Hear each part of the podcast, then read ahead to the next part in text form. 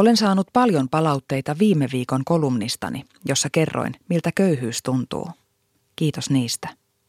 Moni on myös kysynyt, miten rohkenen puhua jostain niin henkilökohtaisesta. Minulla ei ole taustassani mitään hävettävää. Vaikka olen kasvanut köyhyydessä, olen saanut kotoani vahvan henkisen perinnön, jota kannan ylpeydellä. Silloin nuorempana en osannut ajatella asiaa niin.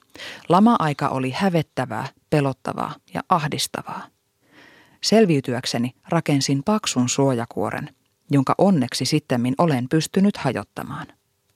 Nyt kun ikää on tullut lisää, pystyn jo näkemään kokemusteni arvon.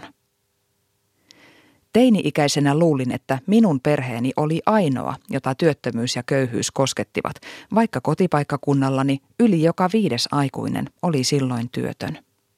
Asioista ei vaan puhuttu. Olen yksi monista laman lapsista. Nyt tiedän, että monien asiat olivat silloin vielä paljon huonommin. Oli perheitä, joissa koettiin konkursseja ja jopa itsemurhia. Minun tarinani lienee yksi tavallisimmista. Yksinhuoltajaperhe, jossa vanhempi ajautui pitkäaikaistyöttömäksi vastoin omaa tahtoaan. Köyhän vanhemman perintönä opin luottamaan siihen, että mahdottomiltakin tuntuvista tilanteista voi selviytyä. Se on tuonut rauhallisuutta ja varmuutta koko olemukseen ja kykyä olla antamatta periksi. Suhteellisuuden taju oikeiden ja luultujen ongelmien välillä on myös kunnossa. Kun on elänyt viikonloppuja puolikkaalla keräkaalilla – ei viitsi valittaa siitä, jos työpaikan lounasruokalan kastikkeen koostumus ei ole ihan täydellinen. Sain perinnöksi kyvyn tiukkaan taloudenpitoon. Ei tulisi mielenkään elää yli varojeni. Opin myös säästämään pahan päivän varalle ja tajuan olla kiitollinen, että minulla on mahdollisuus siihen. Yksi osa saamastani perinnöstä on kyky suhtautua kaikkiin ihmisiin samalla tavalla. Koskaan ei pidä arvottaa ihmistä tämän pankkitilin saldon perusteella tai luulla, että sivistys kulkisi samassa suhteessa omaisuuden määrän mukaan. Sain perinnöksi ymmärryksen siitä, mitä merkitsee lähimmäisen rakkaus.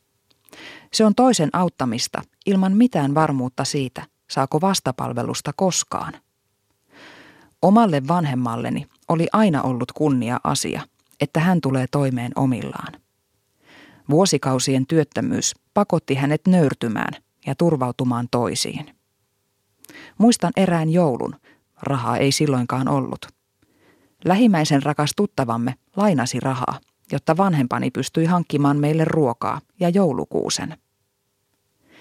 Ei sitä joulukuusta oikeasti mihinkään olisi tarvittu. Se raha olisi voitu käyttää vaikka rästissä olleisiin laskuihin. Kuusi meille kuitenkin hankittiin – vain siksi, että vanhempani tiesi sen olevan minulle tärkeää.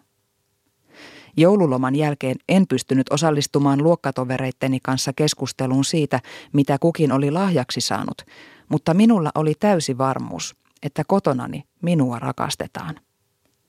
Sitä tunnetta ei saa millään rahamäärällä.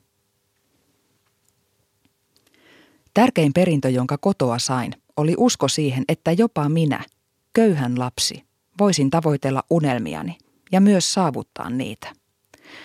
Vasta nyt ymmärrän, miten vaikealta sen opettaminen on täytynyt tuntua ihmisestä, jonka oman arvon tunto ja itseluottamus ovat olleet arjen toivottomuuden kutistamia.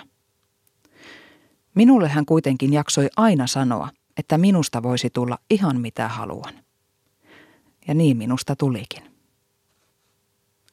Vaikka arvostan sitä, mitä nuoruuteni kokemukset minulle ovat opettaneet, en silti toivo kenellekään samaa. Vähemmälläkin voi oppia. Valitettavasti köyhyys on kuitenkin kirvelevän totta liian monelle suomalaisperheelle, myös tänään. Tiedän kristallin kirkkaasti, että raha ei ole tärkeintä, mutta kyllä se tärkeää on siinä vaiheessa, kun sitä ei ole yhtään. Minulla ei ole vastausta siihen, miten köyhyyttä voitaisiin vähentää.